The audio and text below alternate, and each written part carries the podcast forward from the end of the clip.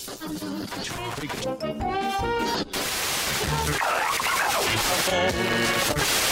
721, left intercept the final bearing 222. Bienvenue.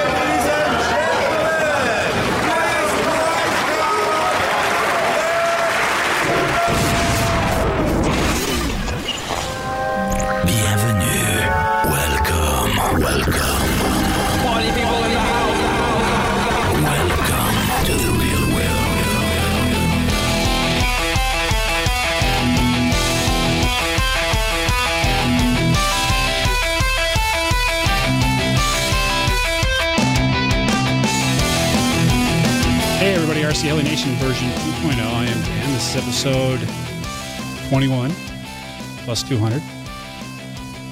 See what I did there? Minus No, can- 50. Can, you explain it?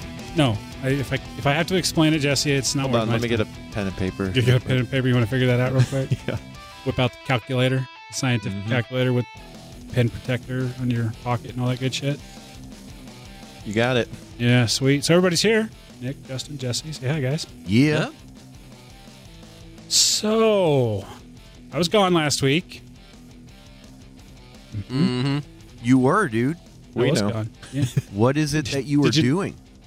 Well, I went down to Yellowstone for some work and a little bit of playing. You're, ne- you're never going to believe what I did A little bit in of Yellowstone. plane. Playing. Okay. Fuck's sake. Enunciate. I don't want to enunciate. He's from Montana. Guess what I did down there? You guys will never believe it. What what did you do, Dad? I'm not. Fuck you guys. Seriously. I went snowmobiling. Oh, Oh, really? nice, Oh, really? dude. Yeah.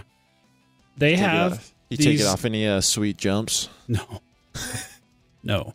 Uh, they have these amazingly like awesome trails, like hundreds of miles of them, and they were super easy. I was very happy. Uh, had a good time. I was a little anxious because bumps don't do well on my back, but they weren't bumpy, and it was a lot of fun. Nice. Somebody did die the day before I got there. Hit a tree. usually frowned upon. Yeah, it's not. Uh, Ouch.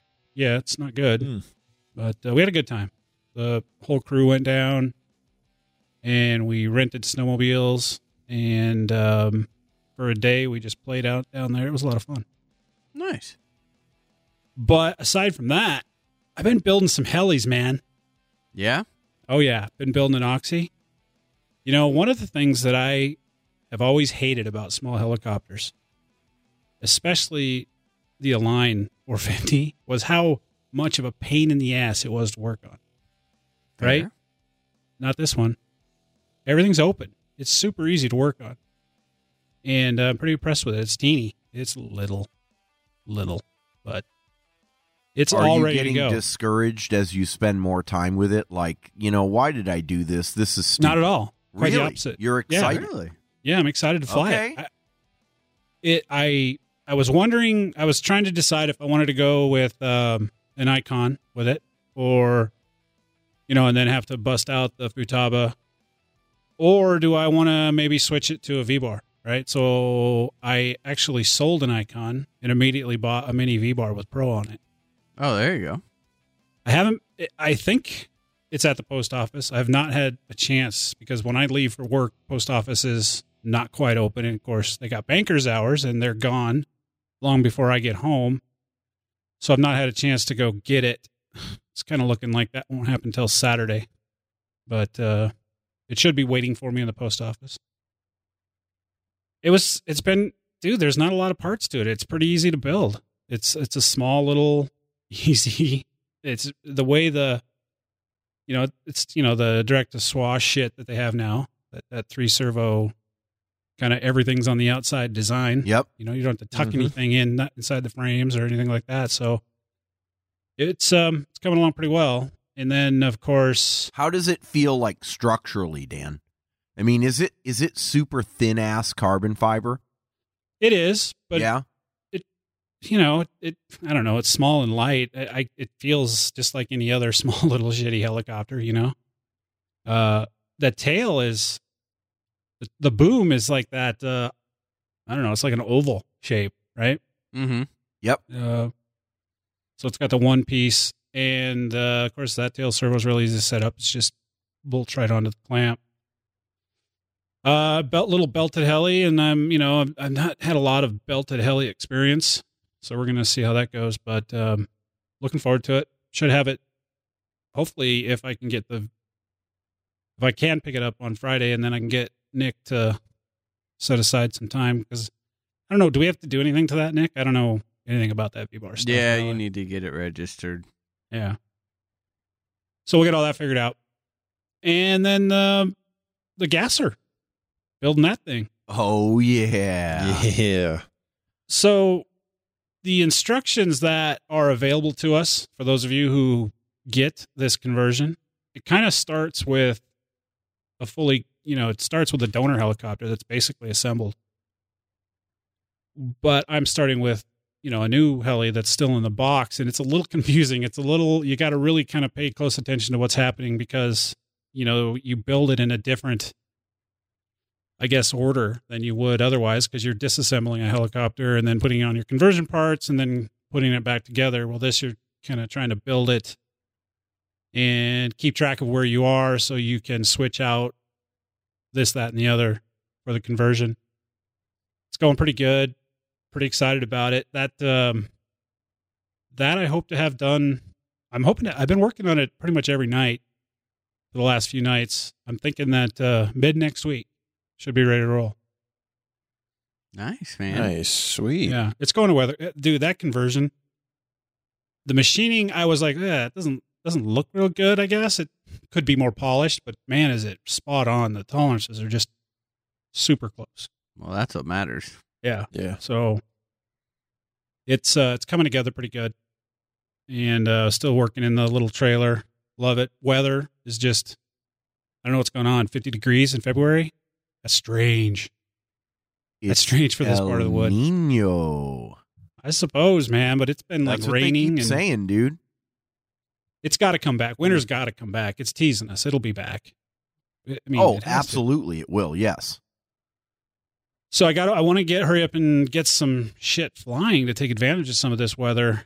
But um, one cool thing that did happen just the other day. You guys might remember a long time ago we gave away that progressive case, that charging case, a long time ago Yep. to that crash crash contest. Yeah, well, yeah. Ru- Russ Winder won that, and uh, he was passing through uh, my neck of the woods, and he gave me a email, and uh, we went out and had dinner. It was kind of fun to hang out, talk shop a little bit. So thanks Russ for stopping by. And by the way, he bought me dinner, guys. How sweet is that? Sweet. Nice. Wow. Yeah. Score. That was So- nice. Yeah, we had a we had a good time. I to be honest with you, I he he started talking about that crash contest and I was like I was I was like, "What?" It wasn't it wasn't connecting. I didn't I didn't you know, I didn't remember it. And then all of a sudden it clicked and I was like, "Oh shit, that was you." Okay, cool. so he still has it. So building the goblin, loving the weather, got to try out the new uh toy hauler trailer over the weekend. Oh, That was a And- lot of fun. Oh, How'd dude. it work? Kidding me? Couldn't use the water because you know they still got like 25 feet of snow and you know 20 degrees down there. But um, Did you use your water? I just used no, I just used electricity and I bottled water. They had showers and stuff there, so Oh, okay. Yeah, we just hooked up to electricity. They parked us right next to the laundry and the shower room. There was only two people in the campground, so it wasn't super You had your pick of the spots. so I think I'll park here. but no, I'm, I can't wait, man. That that was so comfortable. That thing is going to be so awesome. That, and uh, of course, the diesel truck just pulled it like it was nothing. So that was pretty fun. Um, and you're set. oh, totally. Yeah, It's yeah. awesome. Just got to get some helis built. Try to get Nick to build them. He wouldn't do it. Nope. Bastard. I just got mine done. Are they all done? Yep. So you're rocking them, huh? Got them going. Awesome. I need to get mine going. that would be you do. awesome too. it's not gonna be long. I, I gotta get I gotta get this one going, and then I gotta go through the other gasser and uh, decide what I'm gonna do with the Forza and the E700. You still got a lot of work. I do. There's a lot of yeah, you can keep saying, Yeah. no, no, it's not going to be long. Are we gonna make bets that uh, who's gonna be wrenching out Othello? Yeah. Uh, no, dude, that No. gasser's going to be ready to go. Uh, once the gasser's going, I'm going to pretty much focus on it, and I'm just oh, going to there let go. I'm just going to do the others as I feel like doing it. So they may not be flying for another year or two. I don't know. As long as the gasser's going and it's flying. Yeah, you dude, you just need one heli at Othello. Yeah. Right? Yeah, yeah. I'll have two of them going. I'll have the well, three of them. I'll have the oxy going, and most likely both gassers. I got to do break in on both, so that's going to be that's going to take some time. You know, a gallon on each heli. That's uh, that's a lot of uh, proficiency practice there. Oh, But- painful. I I am Justin. I I think you know this, but I am going to go with the kerosene stuff, the lantern fuel, or whatever that. oh, the Coleman? Yeah. Nice. What so Yeah. what caused you to go in that direction? Uh, you know, I just I just assumed incorrectly, perhaps. Yeah. Uh, Carrie infor- informs me that I just assumed since the gasoline was a higher octane, it would just give you more punch, but the it's a lower compression motor, so it doesn't matter. Yeah, Right. exactly. So yeah, and um, it's not that expensive, and it is cleaner. So what the hell? And I do believe I can get the flavor, the smell, shit for it, right? Can't you put some additive in there? to- Um, yeah, I think you can if that's mean, what you want to do. But dude, hot bananas? dogs If are you're into pretty sort of badass. cotton candy, right? I, I Who mean, doesn't you wanna can do smell- that with nitro. I don't know. Can you do it with? Oh, I didn't. I, I thought it was in the. Oh, I did. I haven't looked into it. I just I just assumed. I guess that it was the uh the Coleman stuff you can do that with, but you can do that with nitro too, huh? Oh, yeah, dude, you just you just mix up There- like a big batch of Kool Aid and mix it 50-50 with oh, is that what water. you do? there are Yeah. guys at my sugar field. free, or should I use the sugar? No, no, lots of sugar. lots of sugar. There are guys at my field that fly their nitros with that shit, and it, they've See, got I don't like, understand that. blueberry and No, no, grape no. and just crazy stuff. I don't get that because nitro burning Smells nitro is probably one of the awesome. best smelling. That's awesome. Yes, I don't know why you would is, want to mask that. You The don't. Flying fruit salad. You don't. Why does your helicopter smell like popcorn jelly beans? so yeah, I'm gonna I don't know, I'm gonna look into it just for giggles. So when I go to when I go to a fun fly, I can just hover it right out in front of Nick and let him enjoy that odoriferous emanation of I don't mind that. that dude, that was an awesome like little description there. An Odoriferous odoriferous emanation. emanation. Emanation. I'm gonna get the fart smell. I bet you can find that somewhere. It gonna smell like farts. That'll be great. Yeah, all you have to do, you just Mm. shit in your tank of Coleman. Then it'll sound bad and smell bad. That'll run like shit. Really? Pun intended. Oh. I had to go there, Nick. It was I the door know. was opened and I walked through it. That's all there is to it. hmm So did I? I sold a, an icon. I've not bought anything heli related other than that uh, mini V bar, but that was last week at some point. It should be there, and uh, I've got a lot of people asking me if I'm going to sell the the Oxy already. Uh, be sure. Really? like, Why? Emails. If you don't like it, uh, give me a call. I'll take it off your hands. I guess people are just assuming that I'm just not going to like it at all and want to get rid of it immediately. No, dude, I, I think you're going to do exactly what the rest of us have done. You're going to fly it. I, so actually, you know what? I'm going to make a prediction. You're going to fly it. You're going to like it a lot because of its convenience and the fact that, you know, despite that it's no different than any other heli, you perceive that it's easier to go out and fly with it. Mm-hmm. Then you're going to buy a Goblin 380. No, Yes. Mm-hmm. no. And, and Jesse will have a Goblin 380 before the end of the Oh year my too. I already predicted How much that, do you want to bet on this? Jesse, Nick, Money in the Nick, bank. This is your this is your duty, man. What? You need these guys to have Goblin 380s so that they recognize the skill. It has nothing to do with Goblin. No. I couldn't care less. Call it a whatever 380. They need that size of helicopter. it's freaking awesome. I Jesse, you know you go buy one, buy another warp if you don't want to buy a goblin. I don't care Eh, I don't Well, why would I want to do that if I already have an oxy then? because the Explain. oxy is a 280, just- dude, or 285. Just too small, you think? Mm-hmm. I don't know. I I guess I'm not going to rule it out, but I don't see it. I don't see owning an electric goblin. I just don't see it. Why do you say The- that? The three. Oh, you know what? Completely Oh, okay, different. stop, stop, stop. Did you just go ahead and repeat that again? I don't see owning an electric goblin. Didn't he say that about goblins in general? And yeah, but there's dude, the goblin gasser is a completely different beast. It's a completely different beast. Okay, explain the V control then. Like I like I told you when I got it, there there is no rational explanation. But I don't need one, two, three, four, five, six helicopters. That's blasphemy. I don't need You that have many six helicopters. helicopters? I would if I bought a goblin, 380. Well, get rid of one of the others, dude. I think. Let's do this. Let's see. Yeah, so we've got Let's get we've got a Nitro 700. We've got a two Goblin Gassers. So then we've got Forza, and we've got an E700, and not, I'm not even counting the the Raptor 30 and the Vibe, which basically are probably never going to fly. Yeah, the Raptor 30 might fly again, but yeah. So that would be six. Don't need it. Don't need that many. Dang. Uh, man, Maybe I'll buy a planker. do it. Buy a plank. Buy a I've done that before. Buy a, buy a plank or buy a planker. Yeah. I'll buy the female variety. I can go across overseas and get that. What about what about a what about a drone? I've got a couple Mm. of those already. I, I've got those already. I don't need any more of those. All right. And I've given up on the whole multi-rotor drone nomenclature. I just, War is lost.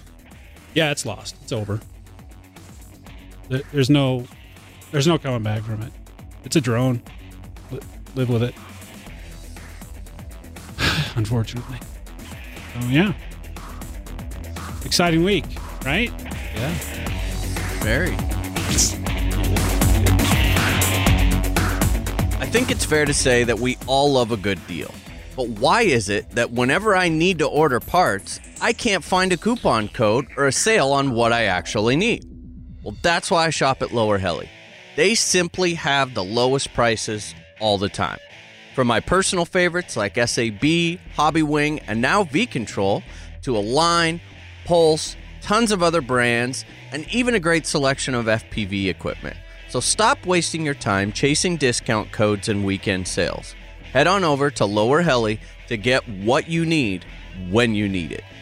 That's www.lowerheli.com for the lowest everyday prices.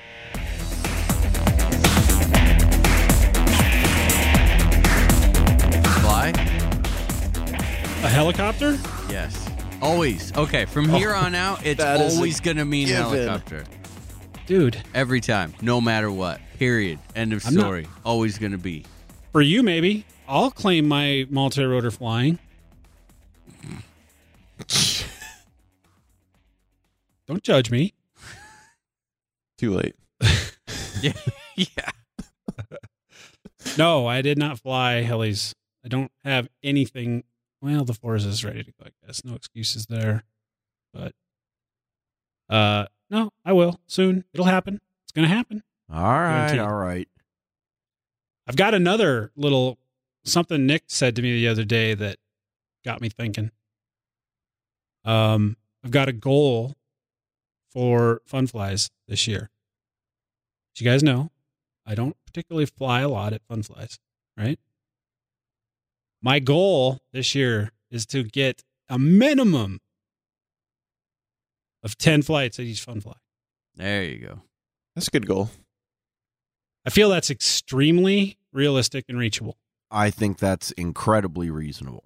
Yeah, especially because you usually get there a little bit earlier. Yeah, I'm gonna definitely take advantage of that. I'll get them all done before anyone shows up. I'll just- I got in 12. Dude, Othello is only like 82 days away. only 82 days away. Yeah? Ugh. I guess it's gonna be here before we know it, but it feels like it's a lifetime away. Yeah, I know. Because we're right at that time, especially when the weather does this. Like, I don't know if what it's been going for you guys, but man, it's been so nice over here. And then I'm going to wake up one of these mornings and there's going to be two feet of snow on the ground. And it's going to be way below zero again. Hey, over here, that would mean that it quit raining, which would be Yeah. great. Which would be awesome. Yeah, but it happens this way every year. And that is we bitch and whine about the winter and we're not flying yet. Othello shows up out of nowhere. And then the next week, we get back from Othello and I realize, oh shit, the season is upon us. I am not prepared. You're never prepared. That is Ever. not true. Maybe for Urcha when you get there the morning of. No. This is offensive. then it's the truth. Good comeback. I you know what, Nick? I am I'm not I sure am that- always prepared for the level of preparation that I currently have. Indeed, you are. Mm-hmm. And on that note, who's next? Uh, I'll go. All right. I did fly because I still do that. What's what is this flying you speak of? Yeah, exactly. I've been Uh, flying the Our 380. idol. What? Yeah. The 380. It's awesome. Love it. Been flying that. I only got it out a couple days at lunch. Um, still need to get some more packs, but I You guys just, in your lunch flying. yeah, it's awesome. It's great. Who has time for a lunch break at work? I'll wait until you glass half empty fools are uh, done. Oh no, it's just it's physically it's not possible. That's all I was saying. I'm jealous. Yeah. So I did, and it was great, and I enjoyed it. I've continued. I just actually put out uh, another video. So this is Thursday night. I put out another video on an update to. We were talking about pack degradation, and I, I uh, the first one that I did on the Mikado UI sensor. I just threw out some quick like. I think I even said in there, hey, I'm going to do some more research on this, but I want to get some values plugged in here. Well, Justin and I had a pretty good discussion the other night, um, and went back and and looked at an email that I got um, from the guys from Mikado, and then I compared that with some of the data that I have on my own personal packs, and just kind of hip shot on everything, and came up with some some pretty good values uh, to plug in there. And so what it is is we were discussing how quickly do packs degrade over time, and that's Mhm. one part of it. Uh, which, wow, looking at the actual charts, even after I got off the phone with Justin, I did a little more digging. Oh, dude. I mean, I'm feeling really foolish for not being better about putting my batteries in storage charge. I told you, dude. Basically throwing money away. It it, it really is. It's taking a hundred and fifty dollar pack and just I mean you might as well spend two hundred dollars on it. That's how bad it is. Well, wait a minute. So, are you talking about like a like a week or a day? Uh, in other words, are you letting them sit for a long, long time, or can I let them sit for two days? Well, so that's the thing. It kind of doesn't really matter. Seriously. Yeah, it Because- does. I mean, sitting is is sitting. You know what I mean? So it, it's I don't know. I mean, it's just it's bad, and I'm gonna do it. Basically, whenever I am not flying, they will be at storage charge. Dan, They're trying. if you keep it charged at room temperature, you lose about one and a half to two percent of your capacity per month. I, I'm okay with that. Maybe. No, Twenty percent in a year. I don't. That means a When- five five thousand turns into a four thousand Yeah. after a year. In Wow. one year, So what you're saying is my OptiPower sticks are shitty now. yeah, No, I think that's the realization Nick they're had. at storage charge in a refrigerator, so they're all right, right? Oh, Yep. okay. Well, that's much better. Yep, and that's the other part of it too is keep keeping them out of the heat. Mm-hmm. That's real bad, which I am really bad at. You know, throwing them in the back of the truck in the middle of the summer, and you go out there and open the door. It's like, whoo, it's hotter than shit in here. Yeah, well, guess what? So are your batteries, dummy. Mhm. So yeah, it was cool looking into that. Um, so I came up with some values there to put in for um for that, and then you know looking at this the degradation or the amount of you know basically milliamps that you're losing per flight. That one is way more of a variable. It's just really difficult to figure because you know, like Justin and I were talking about, okay, if you're doing pilot proficiency hovering level one on your packs, that's nothing in comparison to doing like speed flying. I mean, the amount of stress that you're going to put on them speed flying and how much they're, they going to degrade per flight is just, it's astronomically different. Yeah, a whole different ballgame. It's a Yeah. strong function of how you fly your packs, how you discharge them. Yeah, yeah.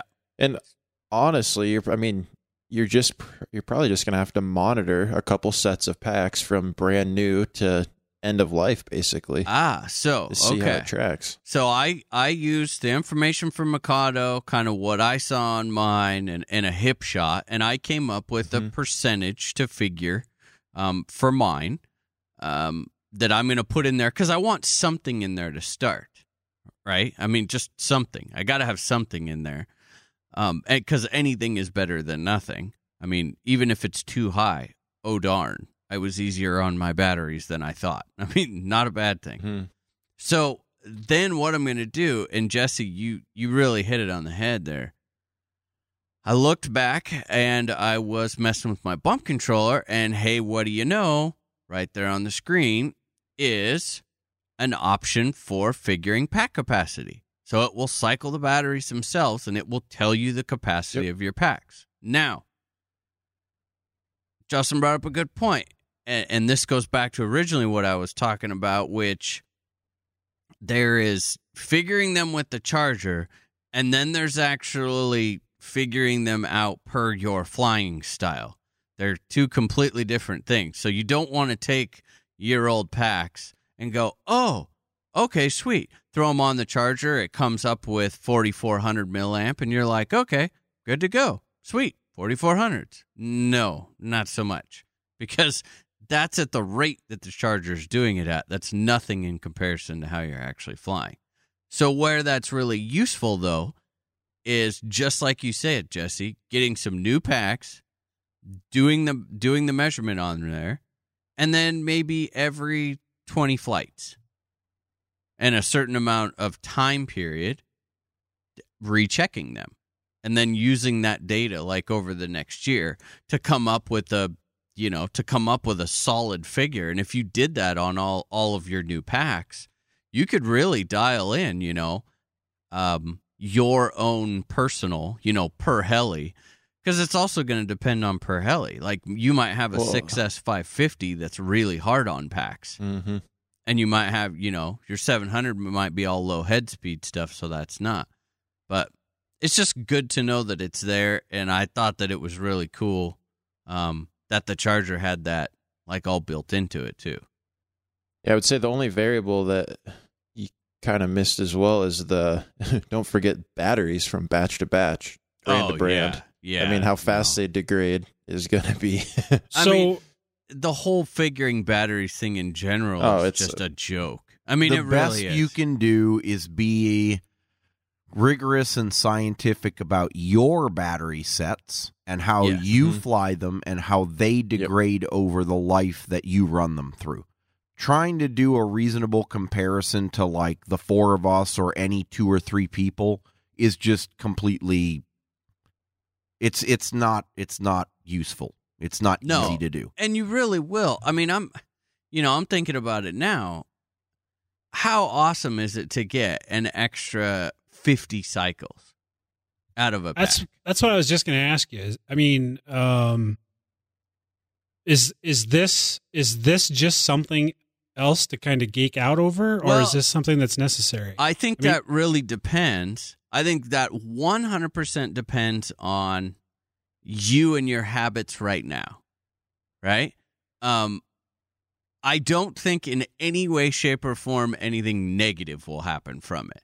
So like okay, let's say right now you're super conservative. Okay? So you are a, you know, you set your timer, you're always coming in, you know, landing, you're only putting uh 70% back in between 60 to 70 every flight like uh because you're just and you're you're a 1c charge guy i mean they're always at storage you always keep them cool you, you do everything that you can Mhm. you the only thing that you're going to gain by this Eh, using like you know going to a, a current sensor and doing all of this stuff you're going to gain our our most precious thing flight time Flight time, right? yeah, you're going to gain flight time because if you now trust in your system because your information is accurate, because you took it yourself, so you know that it's accurate, t- a- and you trust your gear, you're going to be willing to kind of, you know, let go of that that worry a little bit and you're going to end up with more stick time, which at the end of the year is awesome. I mean, even if you're going from a uh, even if you're super conservative and you go from a five minute flight time to a six minute flight time over the course of a year, that can be those piro flips that you've been fighting with. You know what I mean? I mean, it really can make a big difference. Now, someone like me, I'm going to benefit massively because I am horrible. I am basically every bad habit all rolled up into one. I over discharge my packs. Mm-hmm. I am really bad about warming them up when it's cold. I'm horrible about storing them. I mean, I do everything horrible. So for someone like me, You know what that all tells me, dude? what? You like to spend money. on batteries. Well, you know, it's funny. No, I, I despise it. It's my most unliked thing of the entire hobby. I hate buying batteries. I milk mine out and I just I hate buying it. So it I mean, this is really like everything that I'm saying makes no sense. Like why well, if you hate it, why aren't you better about it?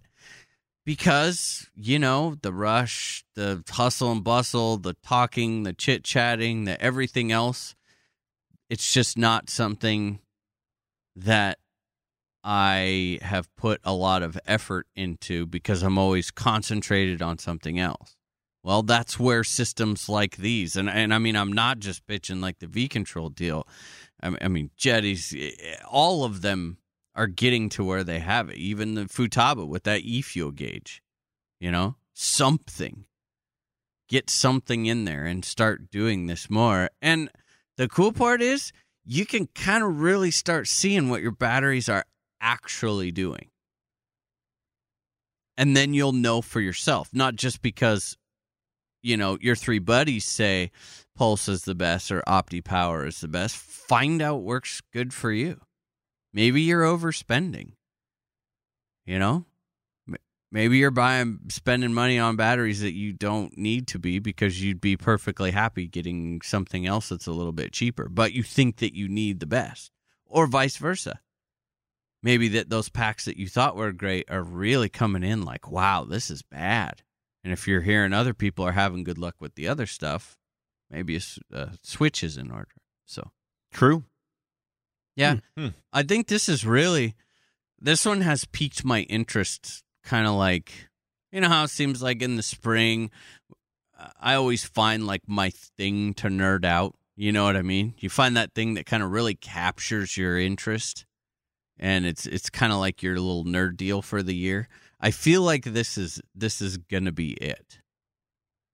Uh, I'm kind of out of uh out of the flybarless tuning phase uh, that I was in, and and I feel like I really like the telemetry and the the mostly just the battery and maximizing that sort of a thing, maximizing my flight time per flight.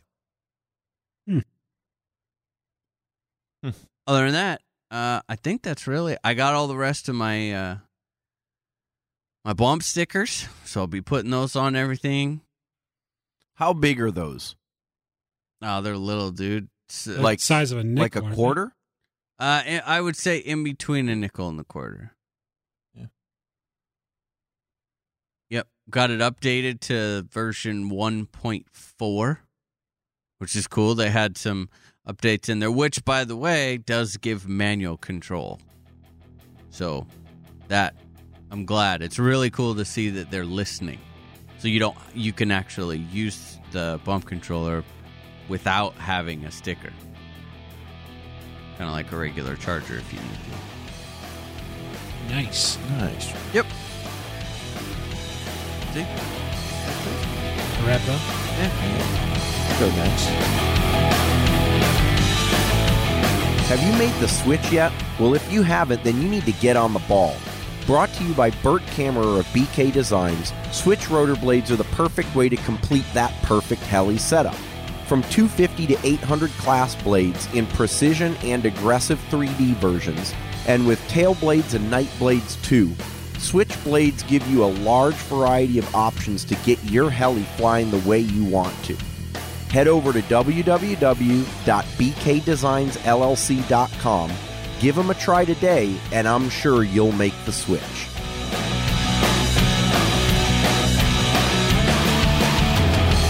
Not fly, so you know, bringing it down a notch from Nick. Obviously, we, we can't all be at that level. So, did not get out there and fly. Fight in the rain, blah blah blah, excuses, whatever. Uh, this has actually been a pretty slow week for me um, as far as wrenching goes. You know, working on helis, everything is hanging up on the wall, 100% programmed, built, fixed cleaned even you know went through and cleaned the nitro i think last week or early this week. And so really just waiting for the weather to break and get out there and fly which it looks like it might be doing this saturday. So fingers crossed hopefully.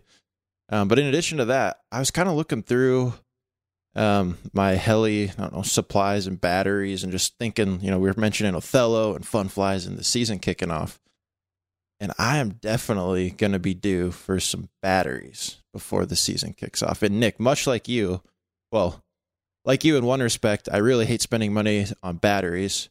But unlike you in the other aspect, I try to really take care of my batteries. Yeah. All of mine are sitting at storage, you know, and continuously try to keep them cool at storage. Um, always discharge them if I either, you know, thought I was going out to the field and I didn't end up going to the field or I try to plan it out where, ah, you know, I'm thinking maybe three, four more flights and then kind of do a little short flight um, on those last couple just to bring those down at storage or, you know, just make sure they're, they're in that general voltage. But from the little bit of research I was doing this last week, what a, I don't know, not disaster, but what is out there anymore for batteries? Literally, all I saw people basically flying now is pulses and OptiPowers. Yeah. Is there anything else out there? Nanos, man. Come on. Turnigy, I actually wrote. I Gen wrote that down in my notes. I said, "Dare I even say Turnigies?" And I did dude. price. I did price check Turnigies. Unfortunately, they're really not all that much cheaper unless you go back to like the original line, the blue. You know, Well, so here's the deal, dude. They're But- not all that much cheaper, but I think it's because they've actually come up to speed on the technology.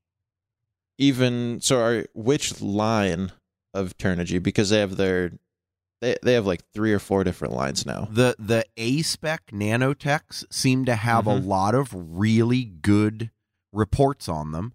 And the Okay. few uh the few IR measurements that I've seen people post online on forums and stuff, they're in line with all the other batteries, you know, they're 30 35C. Huh? What's so funny is this could really come full circle. I mean, literally right where I started in the hobby. Well, yeah.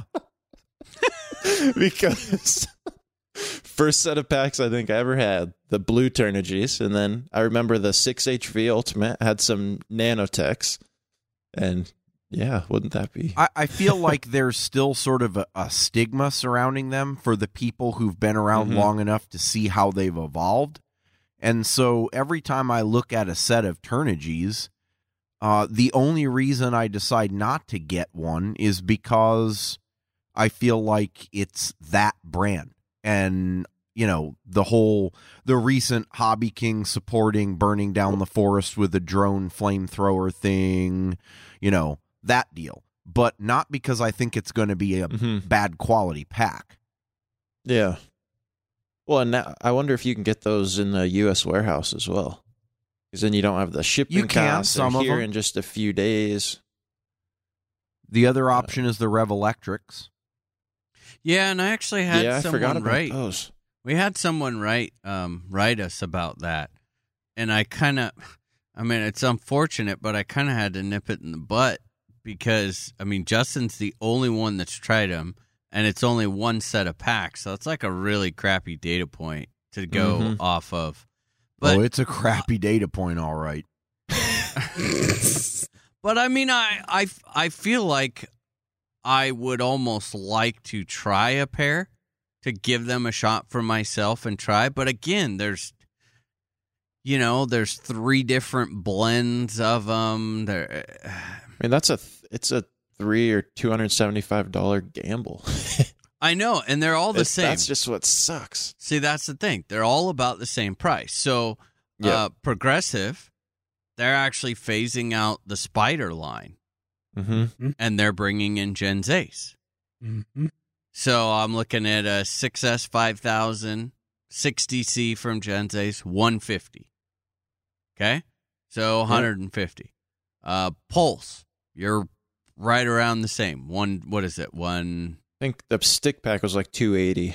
yes, I think they're like 140 for the 45C one.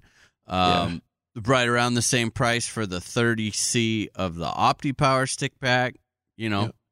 or single pack. So they're they're all like really close in price and there's there's I think there's more brands out there than we than we think about but you you know it's like you try something you get that bad taste in your mouth like uh, I don't know it's just hard to want to go try it again but as we all know god even the good ones are hard to be consistent so Mm-hmm. who's to say that you know once again brand x that was bad last year but was good three years ago are they going to be good again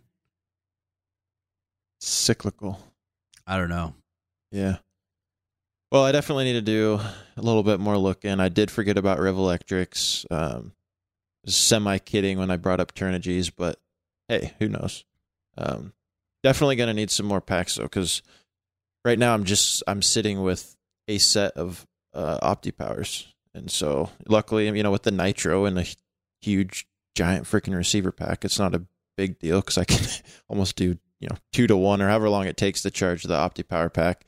And so not a huge deal just for you know out at the field and especially if there's someone else there, but man, it sure is nice to have two to three flight packs. you know um, what i for a wish i had the money to do? I wish that i had the money to take and do a set of each all year. I mean Track all year. now. not not a 50 flight review or something like that. I mean all the way till death do us part. Proper storage same machine constant rotation all that put them all how Yeah, cool would that be one pack all from on each par. brand yep same size concept or whatever you want to call it Mm-hmm.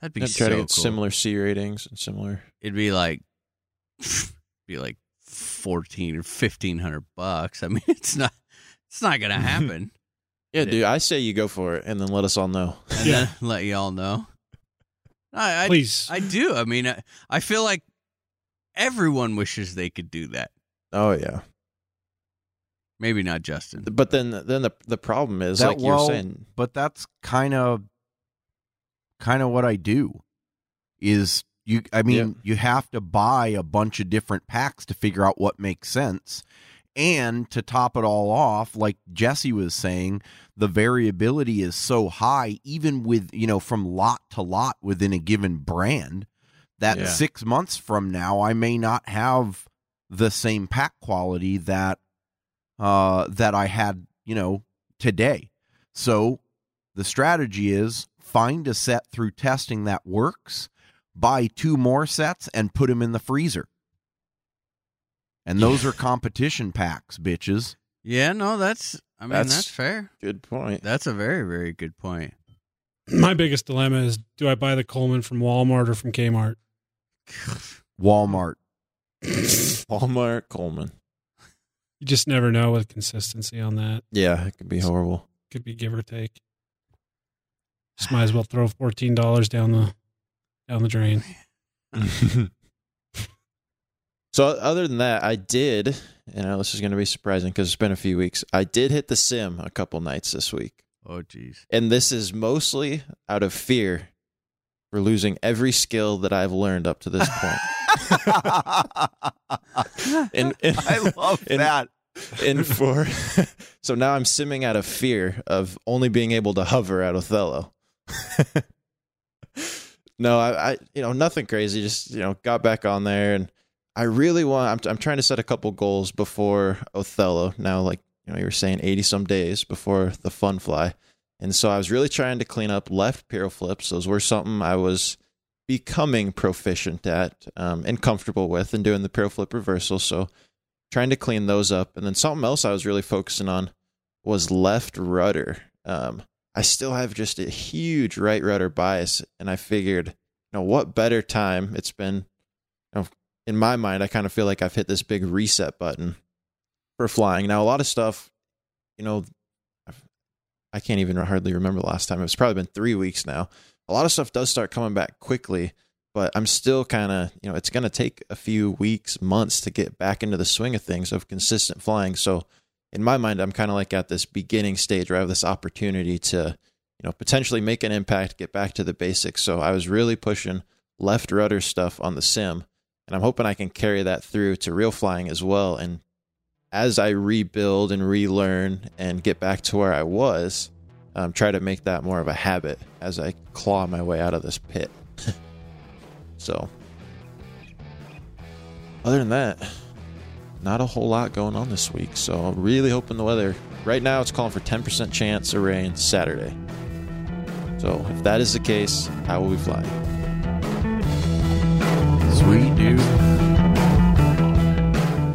I think it's clear that within this past year, Revolectrix is taking battery charging to a whole new level. Within the last year, we have seen the all new bump charging system announced and the release of the GT500 charger. The bump charger is something that no one has ever done or seen before. The list of features includes a complete touchscreen interface, charger setup with just the bump of a battery, and V-Bar battery ID integration for all you V-Bar fans out there. So, for more information, be sure to check out revolectrix.com. That leaves you, Justin. That leaves me. I I'm going to take a no fly to start. Uh, work has not changed. It's just gotten crazier, if you can believe that. I don't. It's working 70 hours a week sucks. How about that? Uh, and that has prevented me, uh, for the most part, from doing really anything all that much fun. Certainly not flying, because the only time I actually get to myself is very late at night. Uh, so, and we actually did have a couple of nice weather days. I don't know how the weather's treated you guys up in Bellingham this week, but like today, beautiful. First half of the day, it was like sunny out and 60. And then Tuesday, also, same exact thing. Uh, of course, even if I did decide to bring the heli with me, I can't get out because I generally don't get uh, get to take take a lunch. So uh, it's been painful. So what have I been doing? I've been spending a lot of time messing around with projects and stuff late night. Uh, you know, follow up from a couple of things that we were talking about last time.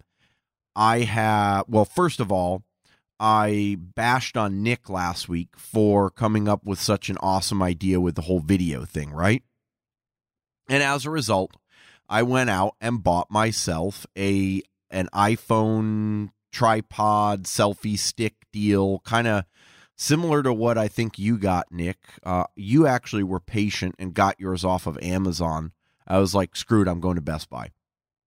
I'll I'll pay I'll pay Wow. the ten percent sales tax. I just want to mess around with something and feel like I'm being productive.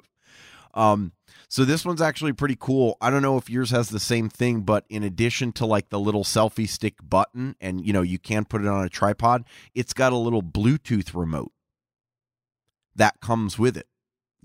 So you Mine can does. actually control it remotely. So I've been messing around with that a bit. And of course, you know, the minute I mentioned that last week and on the forums, I've been getting tons of listeners sending me messages and emails saying, well, you could do this, or what about a video about this? I'd really like to hear about this. So I am I'm accumulating a list, and yet I'm not going to do it yet because I feel really dirty about doing a video when I have not completed my discharger tech tip. so, uh, As you should. as I should, right? I mean, you felt that way about the trailer video. I feel that Yep. way about the tech tip. So, as such, I have taken the figurative bull by the horns and begun to purchase all of the bits and pieces for Nick's new discharger. because as I said, I've already got mine, which is the prototype that I've been screwing around with. And I've been making little updates here and there, trying different things uh, to um, you know, check check out some different ideas. And now I think I'm ready to put that to practice in the design that I will use for the tech tip. So I bought a bunch of electrical components yesterday and today. Uh, the ones that are a little bit more challenging to get a hold of locally. Just got them off of Amazon. They're cheap as hell, which is really nice. Uh, I've had a lot of people ask me, how much is this thing going to cost to build? And uh, as you'll see in the tech tip, first of all, I'll I'll give you phases of it, right? So you can choose to what extent you want to go, um, and you can also choose how much money you want to put into it. The cheapest you could go is probably about fifteen or twenty bucks, and then if you want to get crazier, you can get crazier. So I'll I'll start phase one with just the standard discharger, right? You plug a pack in, it discharges, heats up, and uh, you know the fans cool it, and that's it. No control, no voltage monitoring, nothing. Um, the next step then is, uh, the well, so the next phase of it would then be to add to it a uh, uh, voltage monitor that will allow you to automatically shut it off when your loaded cell voltage gets below a certain amount. And uh, we're going to go ahead and try that as well. And I've got another little secret that I'll add on there too. Nick, you're going to get like the, I'm going to use automotive terms, you're going to get the stage three discharger. Yeah. So it's going to have everything in it, but it will be a little bit more expensive, which you need to pay me back for. No, okay. no, I'm just screwing with you. Checks in the mail. It it'll be a little bit more expensive than what probably most people will want, but I'm thinking you're going to like it because as you just mentioned in your section, you're starting to nerd out on the whole battery thing. I'm really getting into it. Yeah. So this I think this will be a really kind of really cool thing for you to check out. Um and you can then get on on the show and tell all the listeners whether it's worth it or if you should just delete that web page from the uh from the browser history. Uh so that's been one thing. Uh next thing is pricing out the remainder of the bits on the Diablo. I'm concerned that maybe my speed controller might have a problem. Uh, I powered it up for the first time. It didn't quite do what I expected it to do, the Kosmik 200 Cool. So I did what any clear thinking engineer would do. I unplugged it, I put it in a drawer, and I'm going to let it sit for a couple of days and then I'll try it again. because something Mhm. different will So- happen the next time you play. Absolutely the case. I think something different's going to happen. No, it's it's more of an out of sight, out of mind because I don't want to have to recognize that I may have destroyed a nine hundred dollars speed controller. But like, what did what would you have done to it? Used it? Huh? I don't under I don't understand the question. Like, what did you do to destroy it? Oh, I crashed it, dude. Oh, oh, I'm sorry, I missed that part. In the Diablo speed, yeah. Yeah, I forgot about that. Yeah, yeah, remember?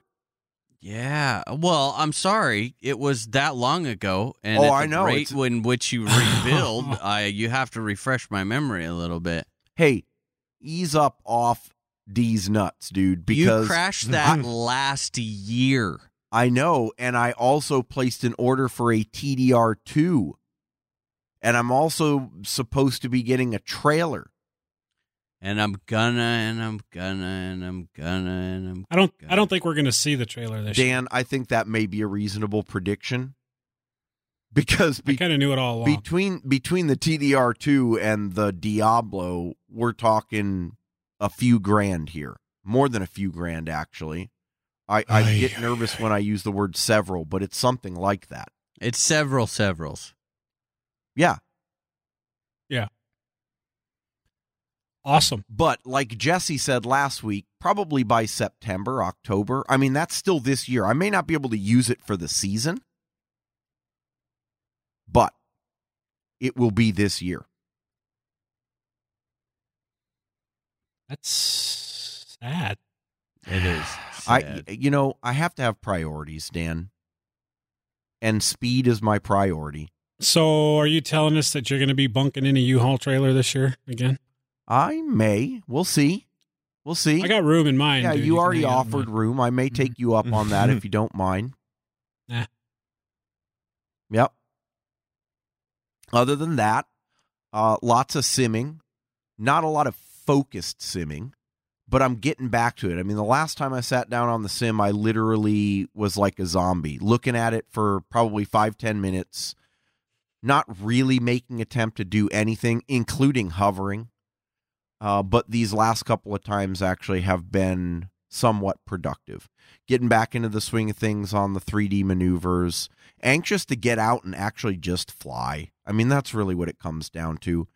It's it's been so long since I've had one of those days, uh, and you know, I I could go for a Saturday of decent weather with a few hours at the field to get ten or fifteen flights in.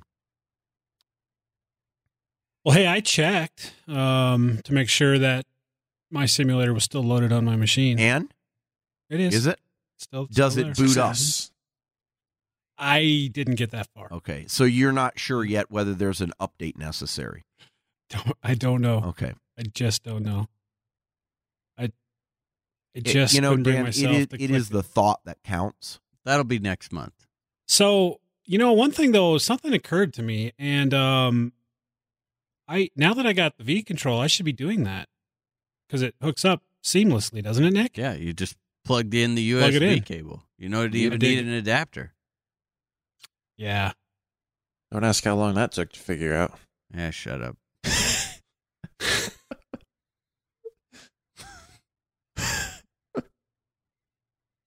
So does that wrap it up, Justin?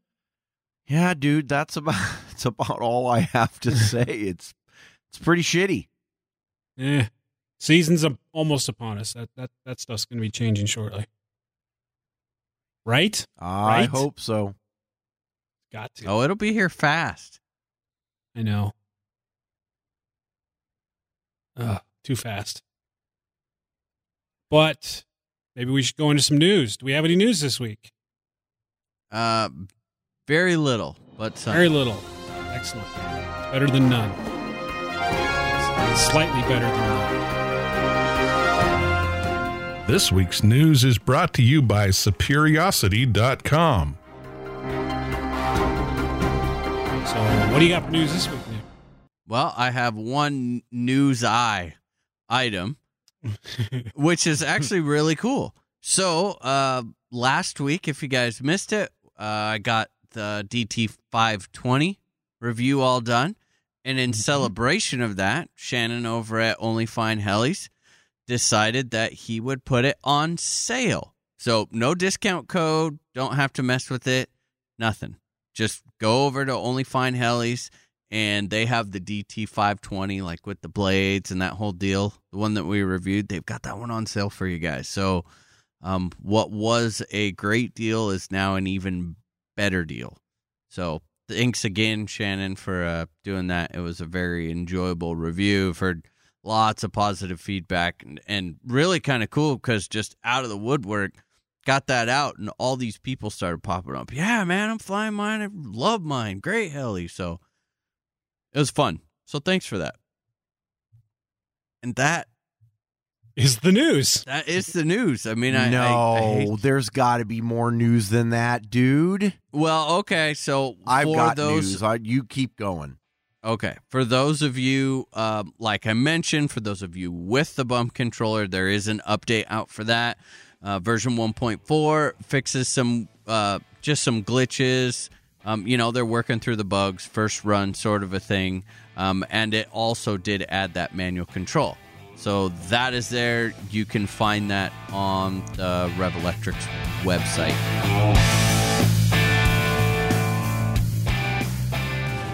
Do you wish there was a flybarless system that could make you throw down like a pro? Well, now there is. The Spartan Vortex flybarless system is offering some of the most advanced features seen on the market today, making sure that you'll be flying like a pro in no time. So what are you waiting for? Go and get your Vortex flybarless system today. Results may vary based on pitch, response time, age, head speed, brand of heli, time of the year, crash budget, number of friends cheering you on, size of helicopter, temperature, wind, servos, weight of heli, willingness to take risks. Contact your favorite hobby shop about getting your Spartan flybarless system today. For more information, check out www.bkdesignsllc.com. You got Justin. All right, you ready for this? I am ready.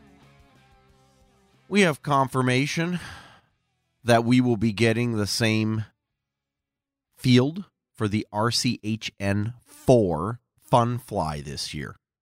Oh, Ooh, ah, yes. doggy. Oh, yeah. Nice. Now, we, we haven't quite decided on the dates, but I feel like we can do that right now. Yes, we have. September 15th through the 18th of 2016. What do we think? Make it happen. Hell yeah. sounds like a date. All right. So, listeners, mark it down. in oh your- wait, wait, wait, Oh, wait. oh, I'm, oh, getting my, okay, I'm getting my hair okay. washed that week. Well, you know what, dude? We will deal with your unwashed hair stench. Alrighty. Yeah, so we're gonna do we're gonna do the same format as we did last year. It's gonna be a Thursday through Sunday event, uh, down in uh, well, just south of Portland, Oregon, between McMinnville and Salem. Uh, we'll get you those details up on the website now that we've got some more information here. We're going to shoot for the 14th through the 8th or 15th through the 18th again, which is the Thursday through Sunday. Dan, start burning those dates into your head because I'm going to quiz you uh, every couple of shows like we did last year. It's a done deal, man. And right now, it it's already. a 90% chance that we're actually going to get the same exact fields. Uh, now, for those of you guys who were there last year, you know you know that means a very large north flight line, about four or five thousand uh, feet horizontal, and then a decent sized south flight line where we did the 3D Pacific uh, Pacific Northwest 3D trials, the Speed Cup, a couple of other things. Um, right now, because they're still finalizing their crop rotations, they uh, are are not hundred percent certain that it's going to be those fields, but they have tons of fields in that area. So uh, just plan on showing up to the general area on the fifteenth, and we will have a fun fly. Hell yeah. Awesome. Yeah, dude. Sweet. Did that announcement just happen in freaking It just- February? Yeah. February. Excellent. That's how it should be done. Yes. Awesome. I do have one more small item. Uh, there's, I, I guess we weren't um, overly clear. Uh, and so I had a couple people ask if I would re-announce it. Um, Hobbywing, the code for the website is RC Heli Nation. It's that simple. They almost made it so simple it didn't even sound like a code. So if you were looking for that uh, that little extra help picking yourself up one, RC Heli Nation is your code. It's so intuitive. It is. I know. It kind of rolls right off. That's your what I mean. They made it so simple it didn't even sound like a code. And someone was like, wait, what's "Where- the code? Wait, I listened twice. What was the code? I was like, oh, I, I get it now. Okay. Yeah."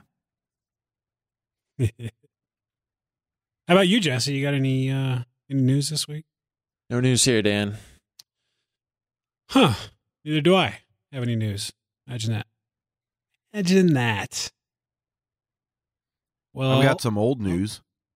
do you? Yeah. What's the old news? The website is still kicking ass and taking names. yeah. Dude, every time I log into that, Mhm. oh, love it. Yeah. Thank you, Larry. Great job, Ozzy. Fantastic. This week's news is brought to you by Superiosity.com for superior quality web and mobile development and design with a 100% money back guarantee. That's always on schedule and budget. Get the most from your website from www.superiosity.com or www.dudemanlarry.com. Not kidding, check him out. Ah, yeah. This now it, it this was actually motivated by a listener, by a listener email, Dan. Okay. And the assumptions, I'm trying to find it here. The listener was Brad Kelly. Yep. And let's see. I'll I'll just read through briefly here. Uh, I love flying helis, but I just got done paying for college for two kids. Ugh. Damn it. So I don't have a ton of money to build big high dollar helis. I like flying and want the best equipment I can afford. Also, I want the best flying experience I can afford. As I have only been flying helis for about four years on and off, I don't have as much experience as you guys. Here's my challenge for the RCHN team put together a budget build of the best heli you can assemble, uh, put together for the best budget heli, or put together a recipe for the best budget heli. It can be any airframe and any components. The assumptions you can make. The builder will have a decent mid-range radio, not a Jeti V control or high-end Futaba, and the the builder will have a good battery charger. Other than that, feel free to build out what you want. Do keep in mind the overall cost as well as the cost of batteries and crashes. Yep. That's a, it was a big, I mean, that's Good a, challenge. that's a good challenge because he didn't state size or end goal. He just said, okay, best, best bang for the buck. Well, I- I'll I- go. But, uh, er,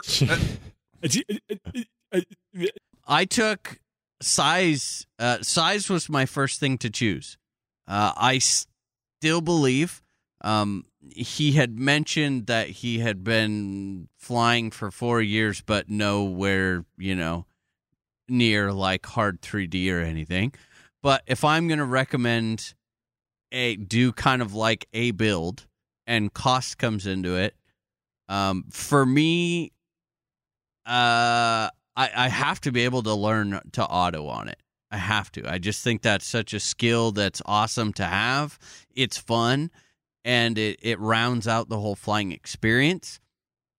So smallest size that I feel is reasonable, that put me in the 550 class. Going back way back like the Raptor 30. Everyone learned on Raptor 30 and there was a reason because I love that size. Um, the problem with that is there's not a lot of options, despite it being a killer size. There's not a lot of options in that class. Um, I don't care for. I just don't care for the way the Align 550 flies. It's pretty hard on packs, and I don't believe that it tunes uh, the best and in a really wide range of head speeds.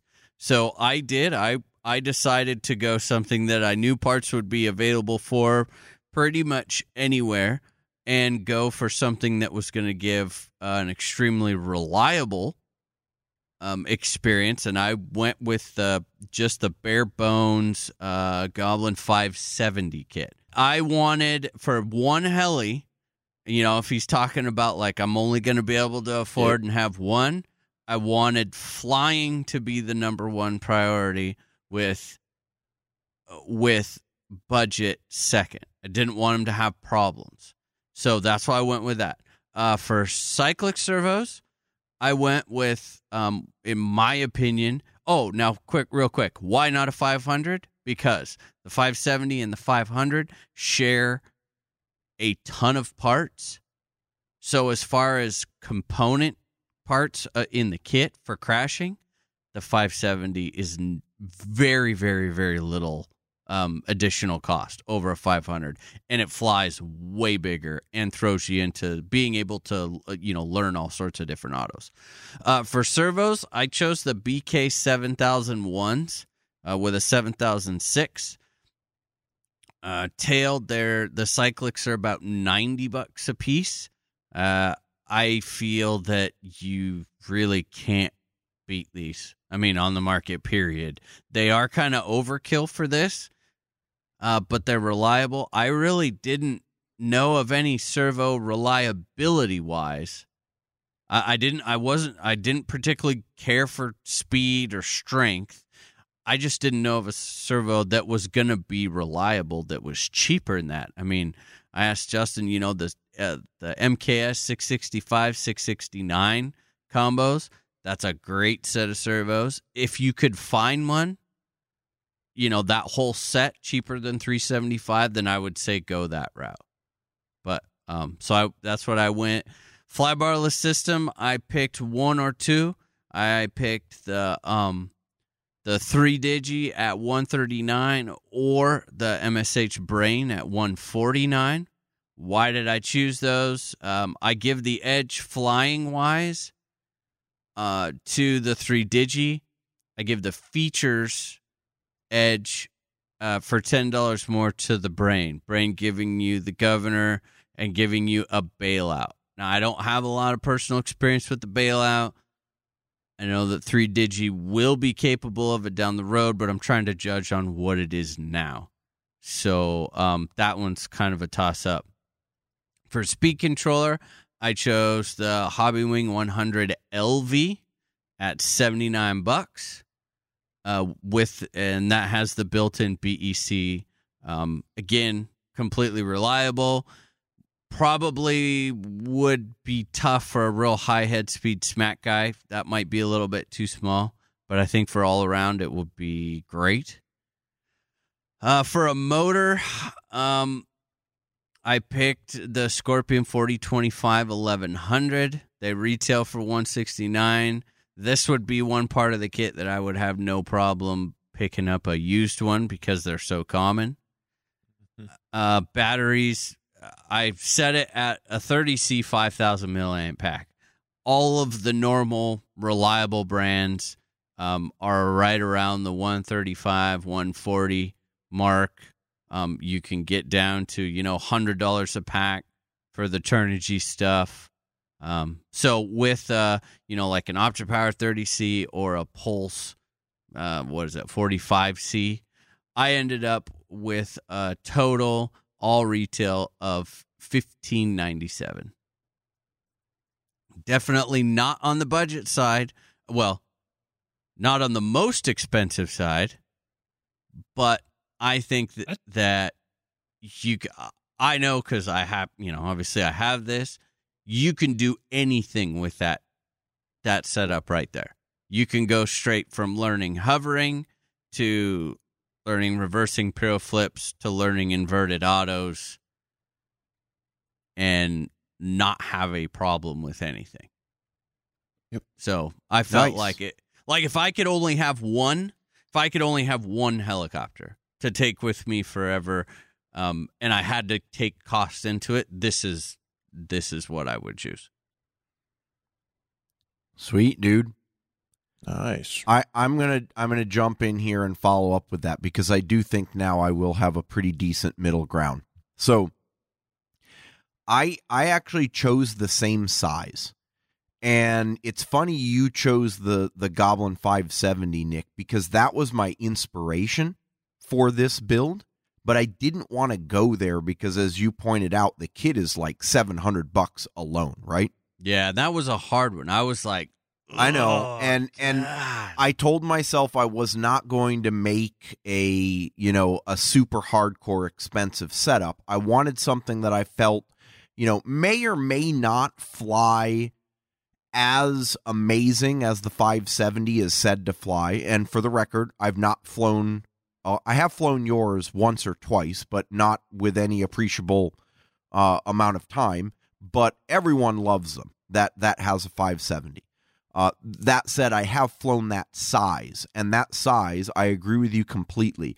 That is sort of the minimum size, not the 500 like an X5 or a Goblin 500, but the 550 to 600 class where you really feel like there are minimal differences overall between that and a 700. You can auto with it, like you said. Um you it it does it does everything a little bit faster than a 700 a little bit less forgiving.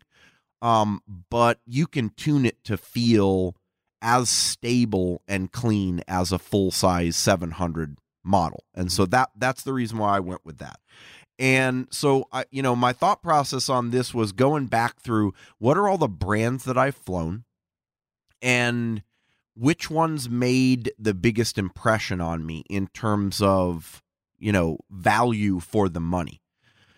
Uh, and i started with looking at a logo because i loved my logo 500 3d but the 500 or the 550 i think it's called the 550 sx is still a little bit more pricey of a model and crash wise i wasn't convinced it was going to make sense so what i ultimately landed on is the Compass 550 Ultimate. ah, see, I See, and Mm.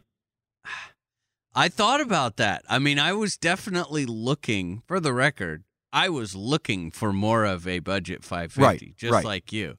But I was trying to think like I don't know the reliability of that one for sure.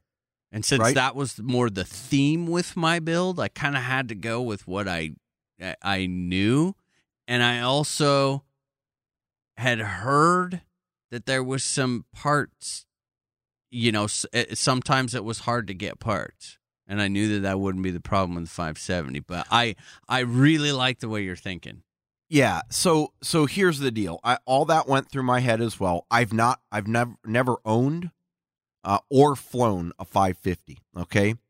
Uh, but the reason why I ultimately settled on this one or chose I didn't settle I chose this one uh, very intentionally is because I did own a 7HV. I loved that model. It is incredibly reliable. It's an amazing flyer, and it's very uh, reasonably priced. Not just the kit, but the crash costs. It doesn't crash uh, too bad, and you know the standard stuff that you would break in it is generally much cheaper. I'd say probably 15 maybe 20% cheaper than say like a goblin or or nowadays the the new version of the align 550 and the reason why I was not concerned from a reliability standpoint is because you look at the design of it and you read the specs and Compass's description. And in fact, in perfect Compass form, they stole a lot of stuff from the 6 and 7 HV design. In fact, the tail rotor itself, the whole tail case assembly, is like 95% taken from the 7HV. And the 7HV has a freaking awesome tail system, dude.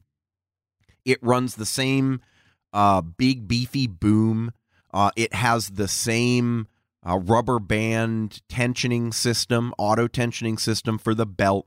It's a belt, it's not a torque tube, which to me is a big deal. And I guess, you know, the 570 shares that. And uh, the parts are just very reasonable. The other reason that I went with it is because for a total of $641, I get the airframe I get a motor, and I get blades. Okay. So compass motor, the CM 4026 1250. So pretty much comparable, at least in terms of size class, to the Scorpion motor that you chose for the 570. Mhm. Um, and Compass 550 millimeter blades. Again, I've never flown the 550s, but I love the original Compass 700 millimeter blades. And the nice thing about the 550 is if you feel like you want a little bit more floatiness, then it will support up to 570s. So, you know, swap out the Compass 550s for a set of SABs or Zeals or, you know, whatever it is that you're interested in doing there. Next, I chose for servos, and I'm I'm surprised you didn't get this one, Nick. I chose the MKS HV 1230 coreless, high voltage coreless, ninety dollars a piece. The Oh, 1250 missed tail, ninety dollars. So a total of 360 bucks worth of servos. I have a set of these myself. They are amazing. Uh, they're just as torquey and almost as fast as the standard MKS or Futaba or uh, BK brushless servos. They're very reasonable. They got an aluminum bodied heat sink with the plastic caps. Uh, just a really good performing servo. Flybarless system, I went with the 3 Digi. Uh, again, because I feel like at 139 bucks, uh, you can't beat it. Uh, considering that uh, what what they are going to be bringing out, and I I get you, it doesn't have the governor yet, it doesn't have the bailout yet, but they're going to get there. I, I- thought that this would give them the this flyer, this pilot, the opportunity to tune from sort of beginner, basic default settings Mhm. all the way up to the hardcore advanced. Because if there's one thing that I've heard consistently across all the people who are now flying 3 Digi, it's that 90% of them plugged it in, set it up, tuned the head gain and the tail gain, maybe one other parameter, and they were out there throwing down.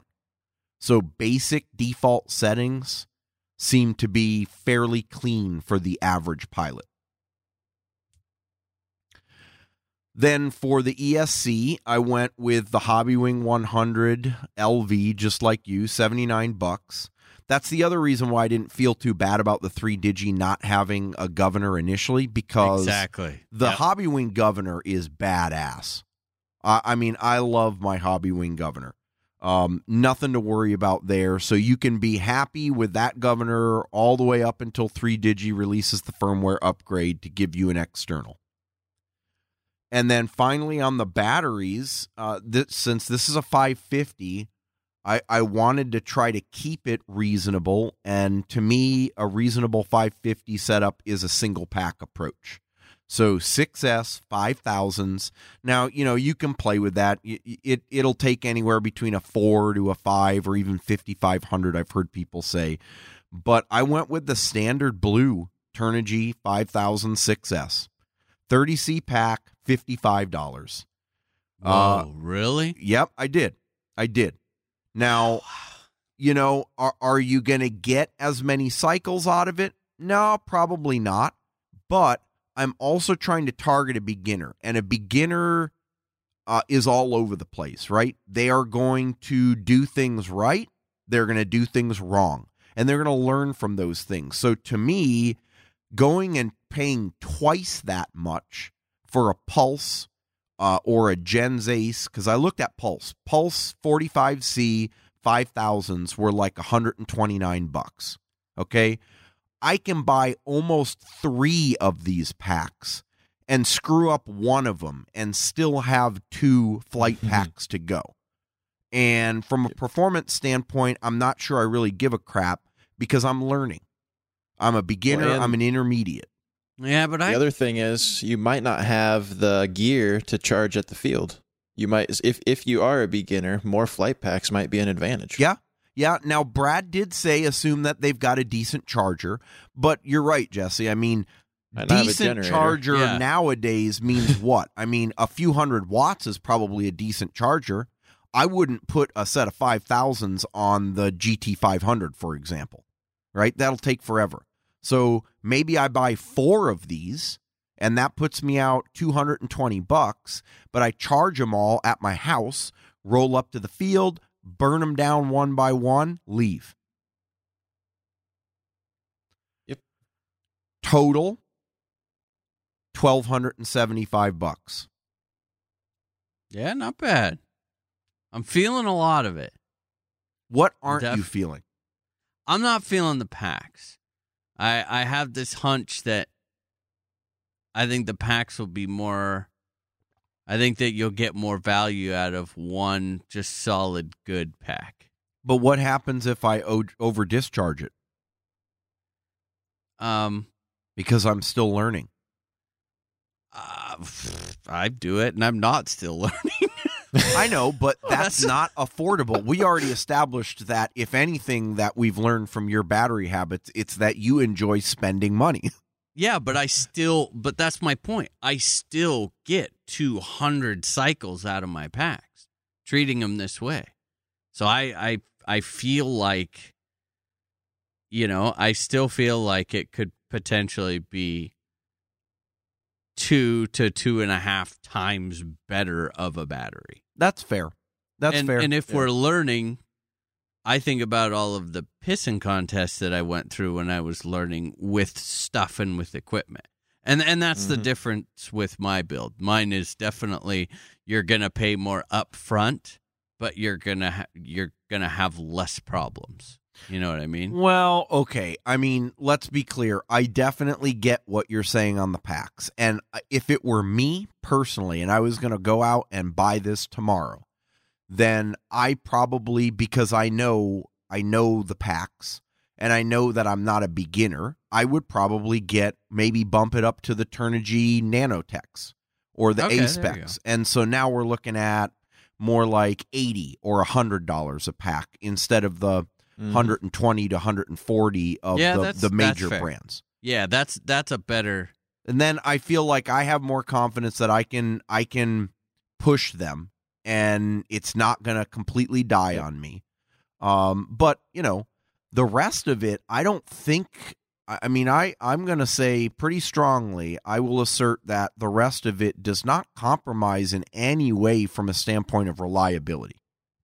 I would I- agree. I mean, the, Uh, the I think I only agree. thing that I think someone could call me out on is that I've chosen a compass and the parts availability may or may not be an issue depending on where you are in the world. But I'd the almost lean airframe more- itself has no issues with reliability. I question the motor Okay. because those were uh, they no never, one ever That was only with the little one. They had pretty good luck with the 700 and the 500 size motor.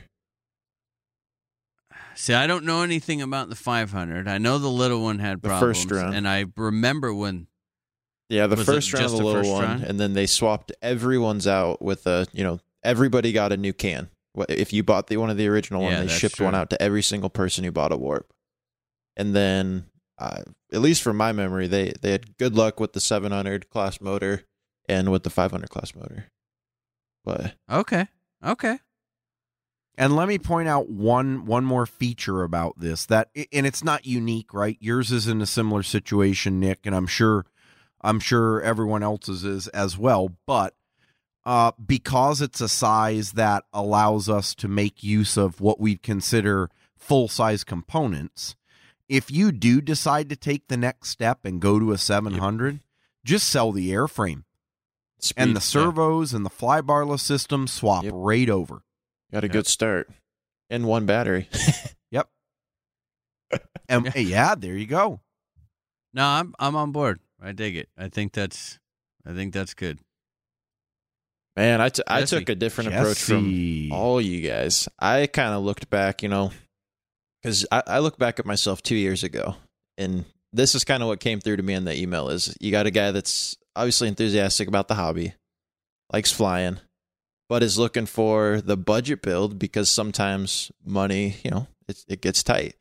And so I was thinking, I was kind of looking back through my lens of two years ago, going, okay, if I was going for a heli, let's say I could only have one heli, at that point in time, what was I going for? And I was striving to, you know, you're trying to build up to that 700. So for me, through my lens, uh, it made sense to do a 700 class build. Um, not on the super cheap end because you know, I'm treating this as you're you're not a beginner pilot, but you're definitely competent, and you're looking for this heli to both you know accelerate your learning, but kind of be with you for the long run, sort of thing. And so, 700 class build electric, or the airframe ended up going with the Protos Max V2. And honestly, this is just at this point in time based off of what I've heard, what I've seen from the build. I have not flown it myself personally yet. And then the price. I mean, 700 bucks with the brain flybarless system. So Yeah, that's, the price of your Goblin 570. And Yep. you know when you start is. figuring out the Goblin Five, that stuff takes a lot of full size components. It's like, oh, just make that. I'm, I'm kind of all for that little bit of extra stretch up front to get that, I whatever it may be, whether it's in this hobby or not, to get that thing you really want and you know you're going to be happy with, versus maybe settling a little bit um, up front. So the Protos Max V2 for the airframe. Now for the speed controller, um, a Castle 160. Now this is based off, you know, the weight of the model, just feeling like a 160 would be a little bit more future proof if you are kind of at that inter- intermediate stage, you know, looking to grow with the helicopter. But still sticking with the Castle because as we all know, there's a lot of expensive speed controllers out there. so this can be one of the hu- a huge major expense of building a 700. So Castle 160, 273 bucks. Um, that's brand new. And then the motor sticking with the Scorpion, 45, 25, 520. Um, coming in at 300. Cyclic servos. Honestly, I feel like the BK servos and, and uh, equally as well as the MKS servos you talked about, Justin, uh, for the coreless servos, 7,001s on the Cyclic, 90 bucks a pop. 7006 on the tail, 105 bucks. For main blades and tail blades, I ended up going with the Compass 700s uh, and then the Compass 115s. Just again, thinking about the weight and the price. The blades are a little bit cheaper than what you're typically going to find for the 700 class blades. And I still, to this day, can say that is probably my number one blade that I have flown and will probably go back to at some point. I definitely want to try some different sizes on this heli, but that Compass 700 was just an awesome, awesome blade. And then let's see, for batteries, I took the more um, reliable approach on this one. I went with the Pulse 5000 45C stick packs. So those are going to run you about 270, I think. Ouch. stick pack. Yeah, I was gonna say. And then I threw cheap. in an allowance for a little receiver in the RX pack. So I threw uh, 85 bucks in there for that. I don't know if you guys threw in money for receive for receivers or No, not. take out the receiver, but you got to go Like receiver pack. Yeah, take out the receiver or something. Sure there's- Okay. All right, so you add all that up then 1906. All retail. Wow, dude, Jesse came out on And top then I would not have So on then- figured that. I wasn't. I wasn't expecting Well, no, that no, no. And then I did a little more. Did a little bit more work because I'm going, well, you know, also looking through the the uh, my lens. Let's not joke around here. Am I going to buy all this stuff brand new? Heck no. So I went and uh, did some heli freak digging and looked through the for sale forums and tried to get, you know, looked up two or three different listings and get an idea. And for myself personally, the motor would be one where I could you could save some you know a considerable amount of money. You're talking 300 retail. I've seen Yep. them for 150 pretty regularly. 45 25 520 hmm uh, limited edition, maybe even an ultimate. So I'd have no problem. You know, you might have to do bearings or something when you get it, a little tune up, but 150 bucks right off the top. And I I also wouldn't really hesitate at the new Castle Edge 160 buying one of those used as well. Um, that's going to save you hundred bucks. And then looking at the Turnigy Nanotech packs, that's going to drop another hundred bucks off, bringing the total to 1555. and that would be a realistic price, which I would feel comfortable going in with those components. Um, you know, buying the motor speed controller used and then the batteries. So bringing it down.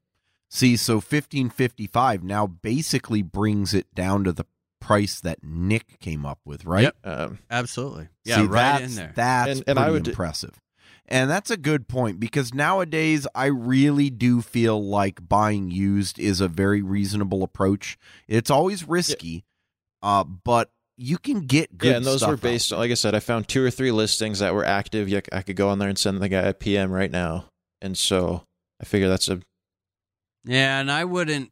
I might be able to knock like I would for mine. I would absolutely buy a Mhm. used motor, and then uh, you know I might I I might actually make an exception for the airframe, um, and go because I feel like it's a like you could easily go Oh, yeah. find a good used 570 airframe kit to maybe knock a couple hundred. And I thought about the 700 route. Um but I just didn't I didn't like the commitment to the the commitment to the blades and the battery cost. yeah. I mean, it's I mean, the- definitely you know the double the battery price and the double the blade Yep. cost. I mean, you're you're in good for parts cost for the airframe.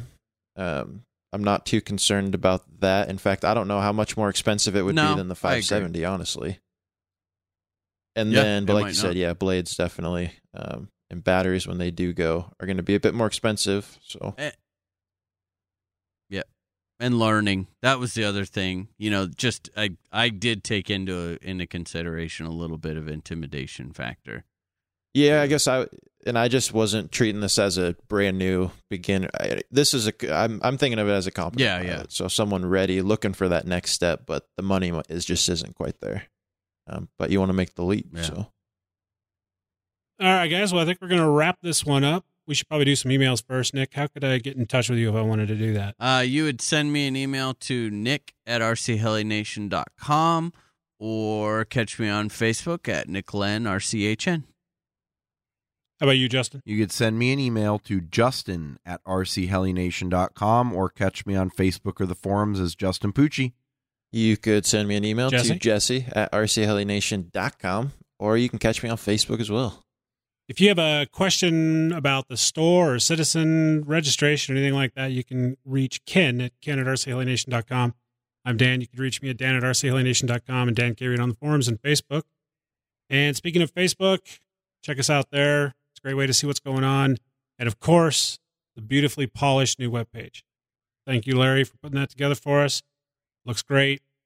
And uh, I think it's, it's a nice touch. It really looks super professional and I don't understand how the professional part rolls in with us, but it happens. It works. Fancier than we are. Definitely that's going to trick sure. some people.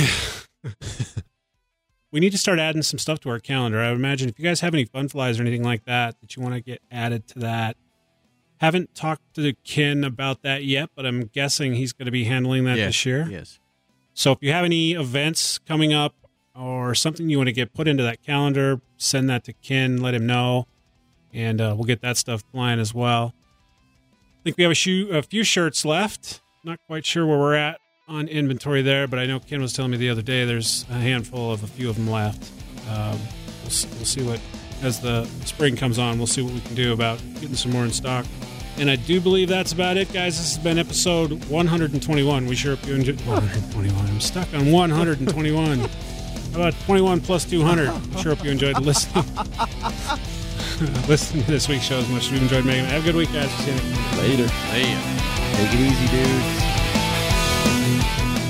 This has been a production of RC Heli Nation LLC and is brought to you by SoCo Heli Tools, Progressive RC, Blade Helicopters, BK Servos, Revolectrix USA, and Rotary Wing RC. If you have any questions, comments, or suggestions, please feel free to send us an email